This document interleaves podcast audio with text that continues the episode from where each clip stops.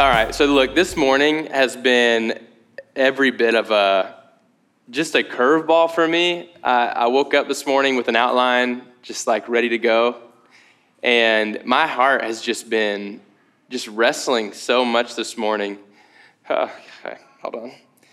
I'm, I'm crying a lot today, so I'm, I just feel it. There we go. It's back down. It'll probably come back up. But, um, yeah, uh, you know, we're talking about love today.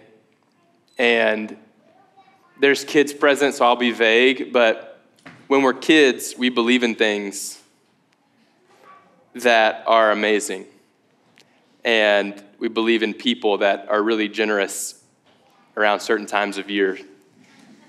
And so we all, are we all on the same page?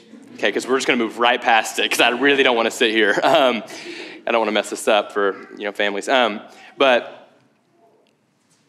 I think, you know, we can look back on those times when we were just like immersed in innocent belief and maybe go, oh, that's so sweet. Like, oh, what a cute little kid I was, and I thought all that was real. And despite all the logistical problems that would prevent that from being real. And, and, uh, I don't know, I was just kind of thinking this morning about how you kind of grow up and you get smart enough and aware enough to go, oh my gosh, it's so stupid. How did I even believe? You know, how did that work? And I just sensed in my spirit this morning that as we're talking about God's love, you know, last week we talked about it's a big bet to bet your soul on Christianity, to bet your soul on Jesus, like to go, I'm just staking my life that this is real. This invisible God that I've never seen, but I'm just like really sure he's real. That's a, that's a big bet, right? And I just like, as I was thinking about the love of God, I just immediately, I just know that in some of us, if not all of us, when you start thinking about the love of God on your life specifically, that God loves you, you, you, not the crowd, you, that immediately logic goes to war. Like on your mind, that experiences pain, hurt, I don't know, a lot of stuff. And I just like, I think I was just struck by the obstacles, the hurdles in front of us to accept that not only is God real, right? That's already hard. I mean, my goodness, like, how does that even work? Where did it all come from? But then that He's real and He's attentive, that He knows you by name, and that He loves you so much I'm just like, I'm just, uh, I am just heart, I, I don't know, I feel like I have a broken heart this morning, which is weird because we're talking about God's love. So it's like, it's all pretty, like legit, it's pretty good, whatever this is. And, and, uh, but I think I just, I, I, I, in my heart, I mean, I struggle to believe it. And I feel like I'm around the best people all the time, and they all just love the Lord super hard. And if I struggle, then I mean, we struggle, right? I have all the best influences around me, and I'm still like, how does this work? So, wherever you're at with uh, believing in God, and then the next step of believing that He loves you so much, um, yeah, it's okay. And we can be real about that. But today, I just want to pray that, like, God in His Spirit will really help us wrap our minds around how much He loves you specifically, for real. Um, so there's this passage that I don't have in my notes, but I felt led to talk about, and I actually don't want you to turn there because I'm going to just in a second I'm going to read it all to you. But I want to remind us where we are in the season. So we're in Advent, as Sarah was saying earlier. And if you're like me and didn't grow up in an Advent tradition, let me explain it really quickly, really simply. That's how my brain works. So Advent, the literal word, it means the arrival of someone noteworthy all right? It means someone important showed up. And in the Christian tradition, um, you might have guessed this, but we think that important person is Jesus, all right? So, like, if you ever, even if you didn't grow up Christian and never heard of Advent until this moment right now, if you've ever seen like a nativity scene where there's like parents looking at a baby, Christmas lights, you know, um, that's Jesus. That's, that's, that's the nativity scene. And that represents for us the first Advent the first time the noteworthy person being Jesus came, that God became flesh and was born. So when we say, hey, we're celebrating Advent, half of that is back then. We're celebrating that Jesus, in fact, came. And then there's a second advent that we also celebrate, and it hasn't happened yet. It's God's promise that Jesus will come again. That's the second advent over there. And then we're kind of in, in between hanging out, in between these two advents, all right? So advent over here, advent over here, and then us just chilling, all right? And so when I say that we're, in the middle of advent, that's what I'm talking about. So does that connect? Does that make sense? It just means we're celebrating that Jesus came, that he, that he came once and he's coming again, okay? And last week we talked about hope, and this week we're talking about love. And as we were worshiping at the 9 a.m. during the second song, right before I'm about to come up, I just felt this story was so important this morning. And I honestly, man, this may be for all of us, it may just be for one of us, but uh, I want to invite you to close your eyes if you are comfortable with that. And I want you just to imagine the scene because it's pretty stunning and pretty powerful. And we'll sit here as long as it feels like we should. Um, yeah, so this is John chapter 8, and I'm going to read verses 1 through 11. And we talked about our imagination a lot last week and how important the imagination can be. It can help us receive things, it can help us think about things deeper. So don't be, don't be hesitant to let your imagination paint the scene that you're hearing as I read to you. So this is John 8. So it was early in the morning, and Jesus came again to the temple. All the people came to him, and he sat down and taught them. So, as you're painting the picture in your mind, you, you might even picture something very similar to right now. A, a people were gathered in a room, there was a man sitting and talking. Um, in this situation, when I say scribes and Pharisees, picture whoever comes to your mind as the people that are there every time the church door opens. They know the word. Um, the only part is they don't, they're not very compassionate. They're not very loving. They're really consumed with knowing a lot about God, but they don't really reflect the heart of God.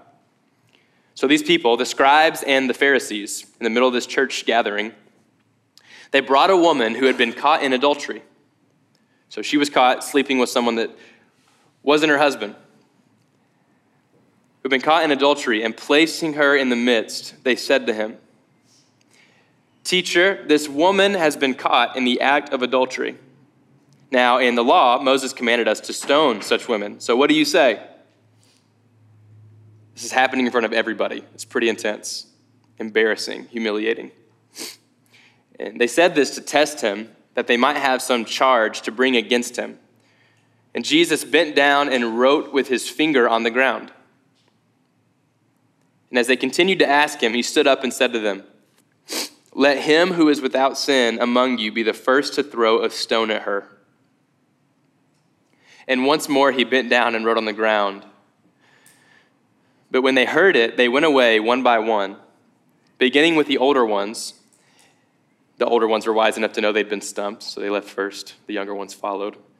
And Jesus was left alone with the woman standing before him. Jesus stood up and said to her, Woman, where are they? Has no one condemned you? She said, No one, Lord. And Jesus said, Neither do I condemn you. Go, and from now on, sin no more. And just with your eyes closed, I just, I don't know, I think that was hitting my heart because there's a lot of voices that condemn you. I just, I felt my heart that some of these voices are external. You've heard hurtful words, words of condemnation, that for one reason or another, you just, you didn't have it in you. You weren't good enough. You'd gone too far. You'd wrecked your life. Some of you are, are hearing this voice internally, this voice of condemnation. That goes, it's bad enough you might as well not be living. And you might be getting this voice because there was a decision that you made personally that was beyond what you thought you'd ever do. It was really bad. It was bad. And you come in here and you have every plan to keep God at arm's length because you just know that you're not worthy. Maybe you're here and something happened to you and it was not in your control but you're left dealing with the, the mess of it all. And even though you can rationally talk through, it's not my fault, it, someone else did it, you still feel the dirt. I don't know what voices we're carrying with us, whether they're external or internal. But I know that there was a moment where a woman who was caught in adultery was dragged before a lot of people, guilty written all over her. And Jesus, the only one who had the right to condemn, the perfect one, frees her. There is nothing that anyone can say to you.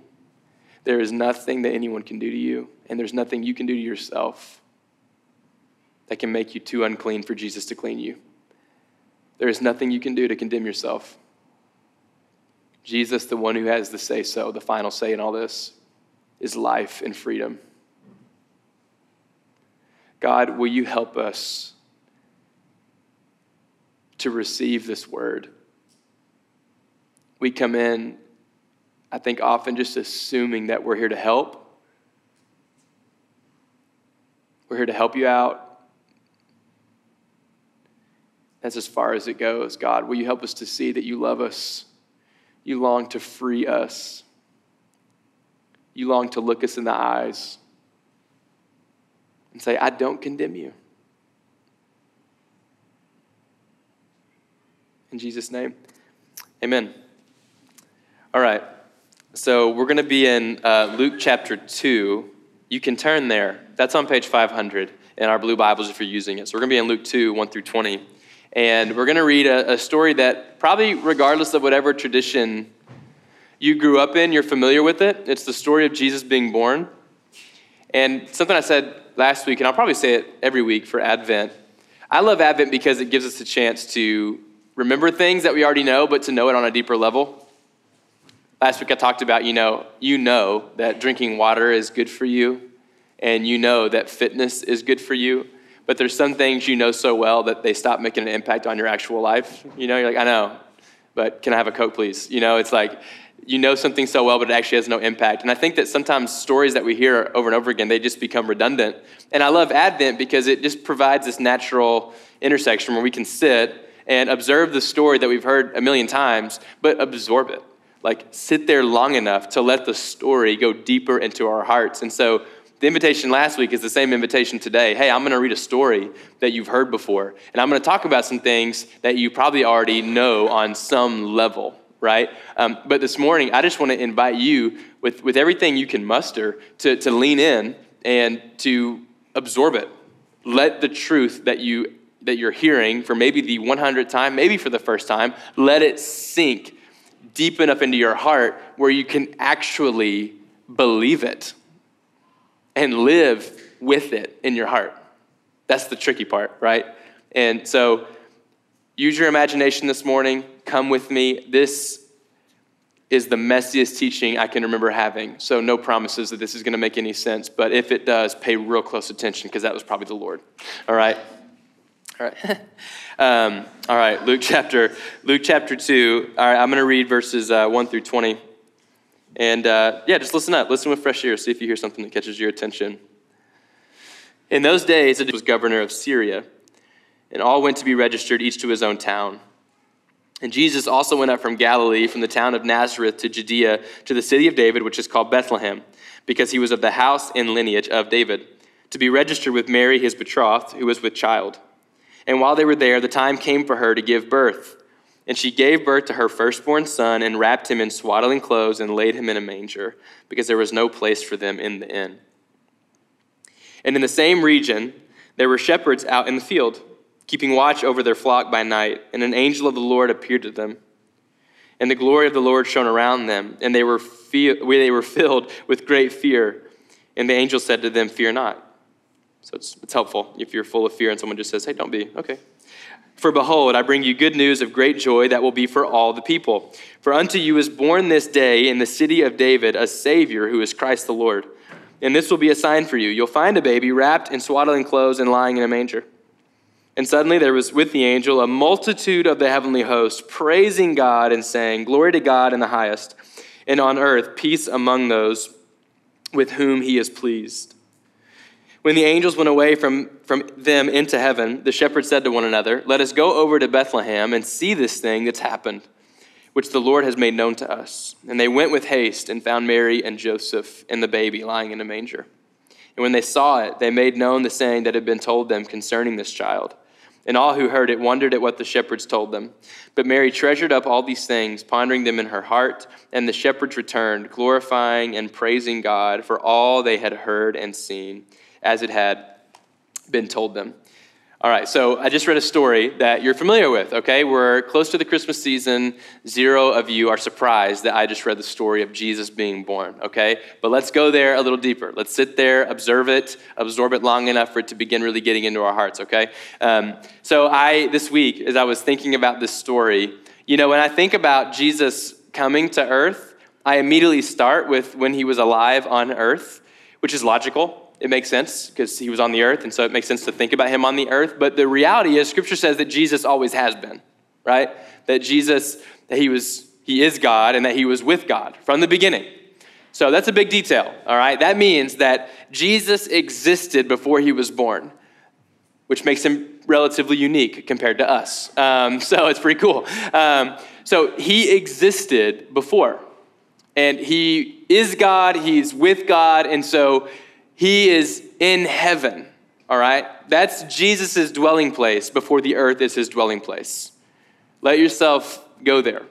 I don't know if you've ever been like watching the news and seeing like a 15 second clip of something really tragic happening, right? Like if, if there's ever like footage of like where there's a war taking place, or even recently think about like the fires in California, how devastating that has been. I don't know if you've ever like watched those clips and, and been like, man, that is you know, super sad. Uh, and I just wonder what it'd be like to live there. Wouldn't that be crazy? You know? Do you ever do that? You ever go like, what's it like? I can't imagine like how sad it is. And, and you kind of feel bad for it, which is really good. But I bet that when you watch that news footage, unless something really special is going on in your heart, you're not going, you know, there's so much travesty there. I bet real estate is just plummeting and a house is super affordable. We should live there, right? Like when you see pain and calamity, you don't go, what I got to do to live there? That sounds really good. I bet it'd be really easy to find a spot right now as people are fleeing the scene, right? Your reaction is the opposite. You have like a, probably a, hopefully a healthy sense of empathy, sympathy, like, oh my goodness, what's going on? It's, it's terrible. But the idea is we don't go there. Like, you know, and even on mission trips, it's like, did anyone grow up with short term mission trips? It's like, yeah, go for a week and just kind of taste the calamity and be like, oh my gosh, okay, we're here. Okay, see ya. Man, I can't imagine living there. Whoa. You know? In fact, our culture, we're, we're like, hey, where's a beautiful place that everyone is saying five stars, super peaceful, beautiful view, and how can I retire there? And if that's a little too luxurious, at least how can I save up enough money to go vacation there for seven days, right? We tend to chase places of peace and luxury. That's just kind of our instinct, right? And there's probably something healthy in that. We want to preserve our lives, be safe, all those things, right? Last week we talked about Revelation 21 this promise of a new heaven and a new earth. No pain, no tears, no mourning. Beautiful thing. Sounds really good. That's the kind of place you want to vacation. That's the kind of place you want to retire. Heaven, right? And it just hit me this week as I let this story absorb deeper. Don't just skim over it, let it, let it sink in. Oh my goodness. The beauty of Revelation 21 is Jesus' reality before he ever comes to earth. Okay? That's crazy. Perfection. Jesus in heaven, no pain, no tears, no mourning. In fact, the exact opposite. Perfection is just centered around Jesus himself. Perfection is worshiping and declaring the praises of Jesus. And I just let myself think about that scenario. If I'm in heaven and it's perfect and everyone is singing my praises and I become aware, I'm aware of this earth where people have been given this incredible, powerful thing of like choosing if they want to obey God or not, and they've just made a mess of it, and there's pain and there's calamity. To understand that the sin and the pain and the calamity of the world is infinitely far from the perfection of heaven. Jesus' situation is sitting in perfection, being worshiped by all of heaven, and he sees the earth. And I just want you to like accept for a second that not only is the story that we were far from God, but that our sin, God was so infinitely far from sin and pain and brokenness. Okay? That's what Jesus is doing before he shows up here. He's just in heaven. And I was just thinking about the proverbial news channel of the world and Jesus seeing the condition of the world, if that's me, all right, this is my response. That sucks. That's too, man, my goodness. Look at that. Okay, y'all can keep singing. Let's do it. You know what I'm saying? Like, this is perfect over here. I'm chilling over here. Think about your instinct. If you're in perfection and you see calamity, what do you do? You dodge the calamity, right? Am I hitting home? Are you hearing the logic of this? I know it's simple, but just understand that that is Jesus's reality. And he makes from eternity's past a conscious decision to close a gap that is infinite. He chooses to take the form of a human. Crazy, y'all. You know it, don't you? But do you know it? That Jesus did not need earth, all right? We made a mess. There was no need for him to come clean it up. Just shoo that away. His pride, he would whatever he wants to do. But he chooses to close this gap to enter in human flesh. For the longest time, the whole world was just resting in the hands of God. And then in an instant, it flips. God in flesh, Jesus resting in the hands of humanity. Literally, Mary holding God with a little poopy diaper. Guys, that's crazy. Think about how vulnerable it was for Jesus to cross that gap and to take on flesh and to be here in this earth. It's incredible. But he doesn't just enter it, he experiences the earth. He's not like some, I think sometimes we consider him this. He's not some like translucent human kind of floating around and teaching really cool parables and just kind of whisking away, just like, oh, see you later. Come and believe, repent. Uh, no, he's like, he's like walking. He has heartache. Like John the Baptist, his guy, his ride or die. The guy that like was like, hey, get ready, Jesus is coming. He is murdered. And Jesus desperately seeks a desolate place of isolation because he's mourning. The crowd see that Jesus is going, they follow him. His response, compassion in the midst of pain. Jesus felt this stuff. The most stressed out moment in all of Scripture, you know, I love this scene, is the Garden of Gethsemane. The most stressed, anxious, like I'm about to have, I'm already having a panic attack, is the life of Jesus in the garden. It says he's distressed to the point of death. I've had a few little bouts with anxiety. I've never been anxious enough where I thought, I'm dying right now. It's over. Jesus has this moment, so he doesn't come just like floating like some like holy Christian Casper. He's a real human, right? It's a very powerful story. And I was just thinking about how just weird and ambiguous love is. Right? Like we say, have you seen that movie? I loved it. Have you been to Baja? I love that place. My wife, I love her, right? And so love can really go everywhere. And we all kind of think we know what it means, but it's kind of vague. And I love when people, here we go. I love when people can take complex things and make them simple, can take ambiguous things and make them plain, right? That's a, that's a, that's a gift. In fact, I was, uh, I was an ACT tutor, which is a joke in and of itself that I was an ACT tutor at any point in my life, but I was. And my teachers in high school would be stunned or scared for the students to hear that information. My ACT score would not reflect that of an ACT tutor. But anyway, I was tutoring kids. And one of the things I learned immediately, and if you're a teacher on any capacity, you know this, it is like a gift to be able to take something complex and make it simple for someone to accept it and learn it and process it, right? That's hard to do. Like telling a, a second or third, whatever the age would be, what multiplication is, it's kind of hard. Like, that's when I realized, oh, I don't really know how to explain multiplication. Let's figure this thing out, right? It's hard. Like, this is why Jesus would take heavenly concepts and turn them into parables. He'd be talking to a bunch of farmers and go, hey, here's, okay, here's, here's the deal. Imagine you have a bunch of seed, and that's the good news, that's the gospel. And you just throw the seed everywhere. There's four types of soils, okay? There's the good, healthy soil, the seed just falls right in there, and it, and it, and it grows and it roots itself and it bears fruit. That's good soil. Then there's bad soil. And by the time he's done, I'm sure they were just like, hey, we understand. We know how seeds work. Thank you. He's like, yeah, but that, that is how the human heart is with the gospel. And you got to ask yourself, what kind of soil is in your heart? And they're like, oh, wow, that was pretty nifty, right? It's a cool thing. Love is so already kind of vague. That word is, can be shallow. It's a very deep word, but it can be used recklessly, right? And so when I say God is love, it's like, what are we thinking? What are we meaning? This infinite, invisible force loves, what does that even look like? That's where this word that's super handy comes into mind incarnate. Incarnate means a deity that takes on flesh. God is love, Jesus is God, therefore Jesus is love. That when God took on flesh in the form of Jesus, we had love walking around. like, love in and of itself, not ambiguous, not a metaphor, not a hey, figure this thing out, it's kind of complex. Everything Jesus does, love does. He is love. And I so appreciate that God gave us this blueprint. Like, if you don't understand what love is from this infinite, invisible force, man, it's closer than you think. It put on flesh. His name is Jesus. Everything he does is done out of love. That's what we're celebrating. And another place that my mind was taken this morning, I didn't have a lot of time to plan something good to say. Not that I ever do have anything good to say, but you know, it's better than normal than it is today. Anyway, let's, sorry, I'm, being, I'm trying to be vulnerable, but I'm being confusing. All right, let's get back.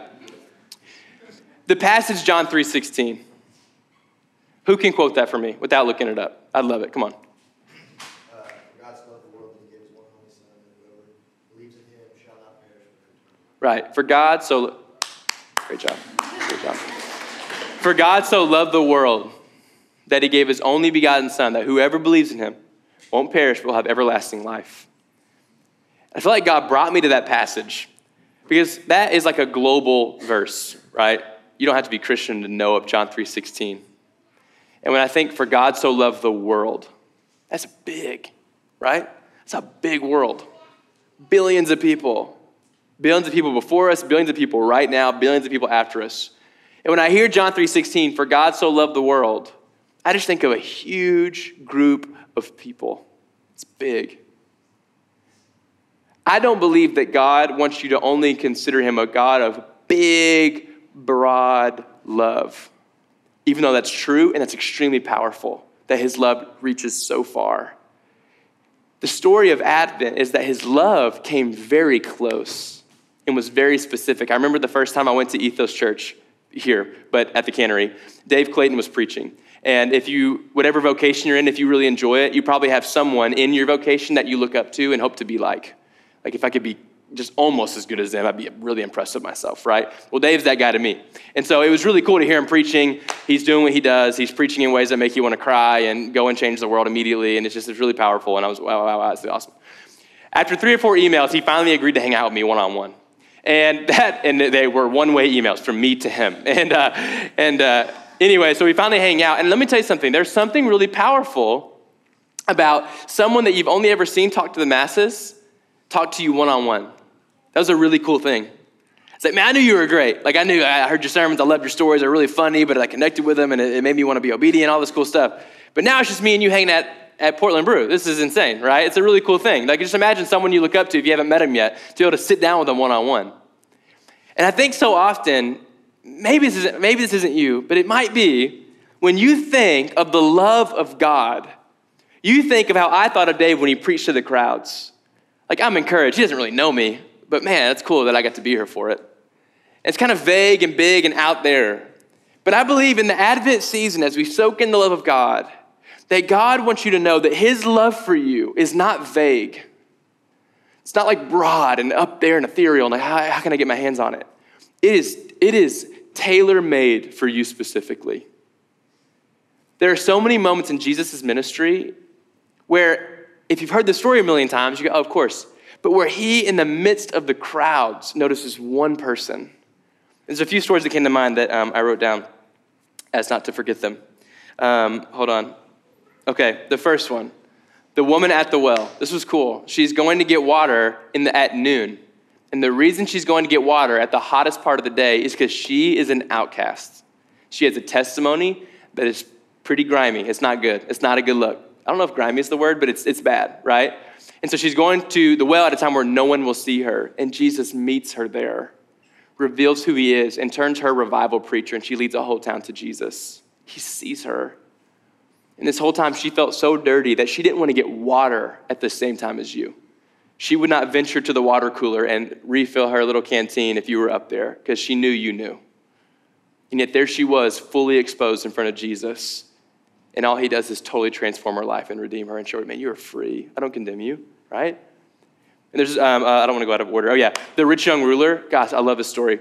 This guy comes and sits before Jesus and goes, What do I got to do to have eternal life? And he's in the middle of asking all these questions, and you can almost feel his anxiousness. He's like, I got to figure out what I got to do here. And in the middle of it, The writer makes sure we know. He goes, Jesus looked at, in the middle of their conversation, out of nowhere, it goes, and Jesus looked at him and loved him. I don't know if you've ever had a moment where you were trying to explain something to someone and they just kind of started smiling kind of awkwardly out of the blue. And what are you looking at? You're like, I just love you. I don't know if I've ever had that moment, but doesn't it sound nice? like, like, have you ever been like venting to somebody? And like, ah, it's just like, hey, look, I'm kind of listening, but I'm just, I love you. And I just got this beautiful picture, like this rich young ruler is like, what do I got to do to get eternal life? Like, you ever been before God? Like, God, okay, look, I know you want to say something, but right now I got to talk and I can't stop long enough to listen to you. So here's what's going on, man. School's stressing me out, the job, I don't know what she's going to do. Does she like me? Does she not like me? What's going on? Blah, blah, blah. And the whole time, God's like, look, I hear you. I, I love you. I love you. And I just wonder if you know that. That even if you're in a season where your prayers are full of anxiousness, What's this going to look like? How does this work? I don't know if I got it in me. God, I don't hear you, feel you. Where are you? And if he's just not looking back, going, we're going to figure this out. I'm not ignoring this. I love you. Oof. I'm just taking, I'm just, I just love you. Just all in love with you. And I wonder if you know that. As you're talking to God and you hear this, you're like, okay, cool. Like, that's what pastors do. They say really encouraging things about God's love for me. That's his job. Dude, dude, all right? God loves you. He is so specific with you. And as you're talking to him, no matter with what tone, what he looks at you, and it's just like he looks on you with love. That story I thought was really cool. Um, there, oh man, when uh, like I haven't read these notes already. Oh man, oh yeah, that's right. Um, there's this woman that uh, reaches out and touches his garment, it's really cool because Jesus is walking and there's all these crowds, and this is like celebrity life. Like if you ever see like the paparazzi, all the flashes, and people are just trying to like touch the celebrity because we're weird. I don't know why we want to touch people like just because they are on TV or whatever. But um, but Jesus is honestly in, in the apex of his ministry where people are a fan of his. It's before they want to crucify him, and and uh, and the woman reaches out and touches Jesus, and I just I wonder I just, I wish I knew how much faith was in her in that moment. If it was just like desperate, like this probably won't matter. But, ah. And Jesus, in the midst of chaos, goes, Who touched me? And I wonder if you don't feel like when you come in here and you're surrounded by people and you're like, okay, look, we're all here, just kind of look at God from a distance, but He doesn't notice me. There was this moment where the woman felt exactly like you feel. There's hundreds of people, all are screaming His name. Have you ever wondered how a billion people can pray at the same time and God hears all of it? Me too. I don't know how that works but I know he's listening. He's attentive. Jesus has this moment where there's a, a lot of crowd, plenty of excuse to be like, I got to get out of here. But a woman who's sick, who needs healing, who needs God to hear her, who needs God to acknowledge her existence, reaches out, touches, and God responds. Who was that? And heals her. It's a powerful story. Think about Zacchaeus. Zacchaeus was kind of a bummer of a dude for a while because he was this tax collector. And he just wasn't cool in any way because he was like this Jewish guy, but he worked for the Roman government to take taxes from Jewish people, but asked for too much from them. And the Roman government was already ripping them off, so he gave the Roman government their piece, but he ripped them off even further to make himself rich. That's what tax collectors do. So Zacchaeus hears about Jesus, and he just knows. He's already canceled himself out. Some of you are going to connect with this story. I don't know if you've ever thought about God and just immediately went, look, he's not interested, but I'd like to watch him from a distance. And so Zacchaeus hilariously climbs a tree and just like hides behind leaves. Just like imagine him like looking through the leaves and Jesus crosses the two leaves and he goes to the next gap to see Jesus like walking. You know what I mean? Like that's what's happening there. He's like, I, I, I just, I just feel the assumption in this guy. This guy has no interest in knowing me, but I'd like to see what's going on. He's making a lot of news.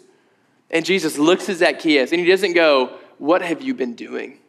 Change your ways. He goes, I'm coming to your house. Let's get dinner. I just imagine Zacchaeus had to be so startled, but that's what Jesus, this supposedly this Messiah, would say to him first. Let's get dinner. Right? His life's transformed. And I just notice over and over and over again, Jesus being so specific. God so loved the big world, but he knows your story.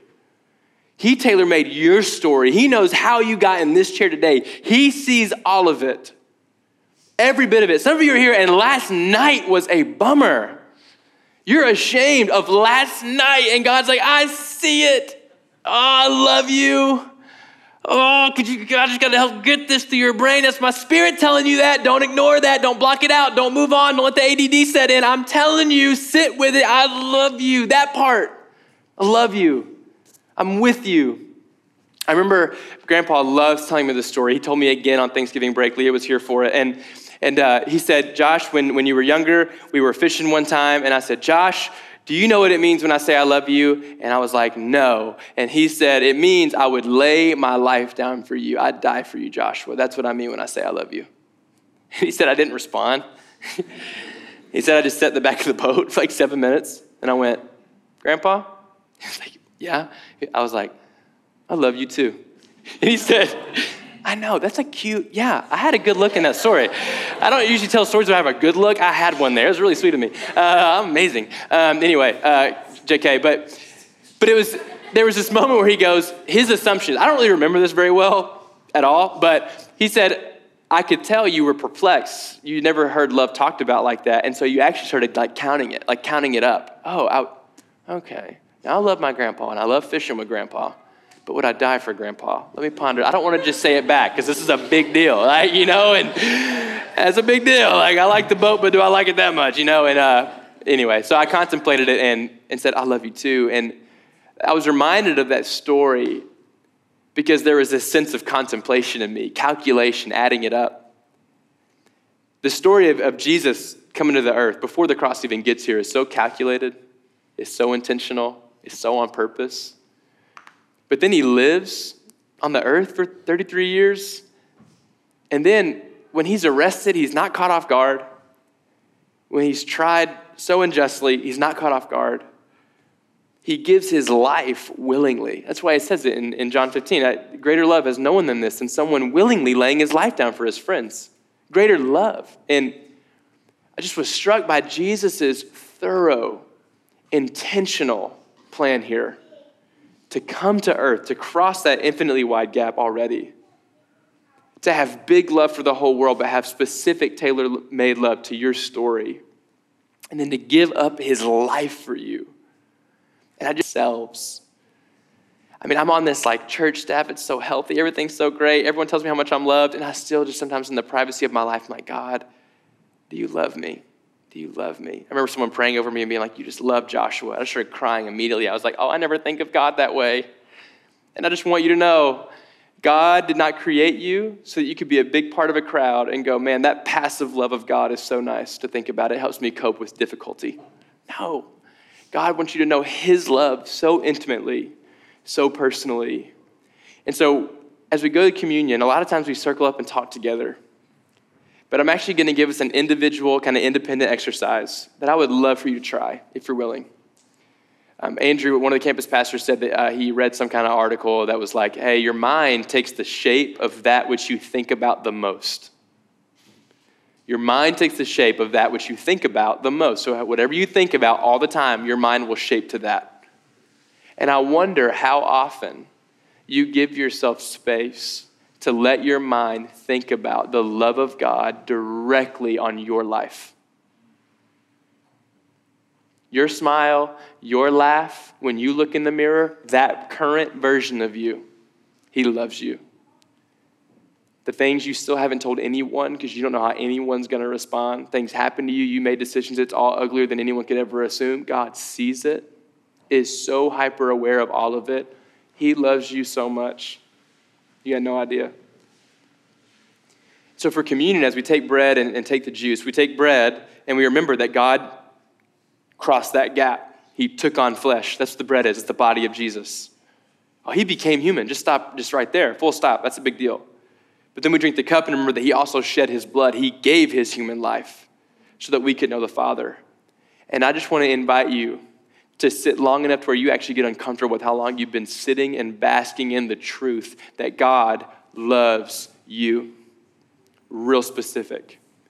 During communion at the 9 a.m., and I'm wrapping up, but at the 9 a.m., I was praying and I just pictured us as little children. And there's something so vulnerable and sweet about being a little kid. And I don't know, at least me, when I think about me as a kid before I knew the world, knew anything, I'm just like, oh, what a sweet and innocent. I just love, uh, I just love children. They don't know anything about the world yet, and they just they're just all about having fun and just kicking back. It's just such a sweet thing. And like what I feel for a kid is like point zero zero zero zero zero zero one percent of what God looks at and sees us. He just loves us so much. He has loved you from the minute you took your first breath. And so during communion, I'm going to invite you to do something that you've thought about before. You know it. You're not surprised. You came here, heard about Jesus being born, how much God loves you. Nothing surprised you. But to sit in it long enough, to make it personal, Now he's looking at you in that seat, and he loves you a whole lot. And then just to say, God, thank you. God, I'm struggling to believe it. I'm broken. I'm sad. Thank you for loving me. God, I believe it, and I'm, th- I'm just so happy, man. Thank you. God, you created my smile, my laugh, my personality. Thank you for doing that on purpose and loving me. God, you see my brokenness, my despair. I don't know how I'm going to make it out of this. Thank you for loving me. And just sit long enough that it can actually sink into your heart. Okay, so I'm going to pray and I'll dismiss us to communion. God, um, thank you, Lord, for, I hope, bringing a message um, out of the mess that was my notes this morning, where you just, it feels like you just changed the whole plan.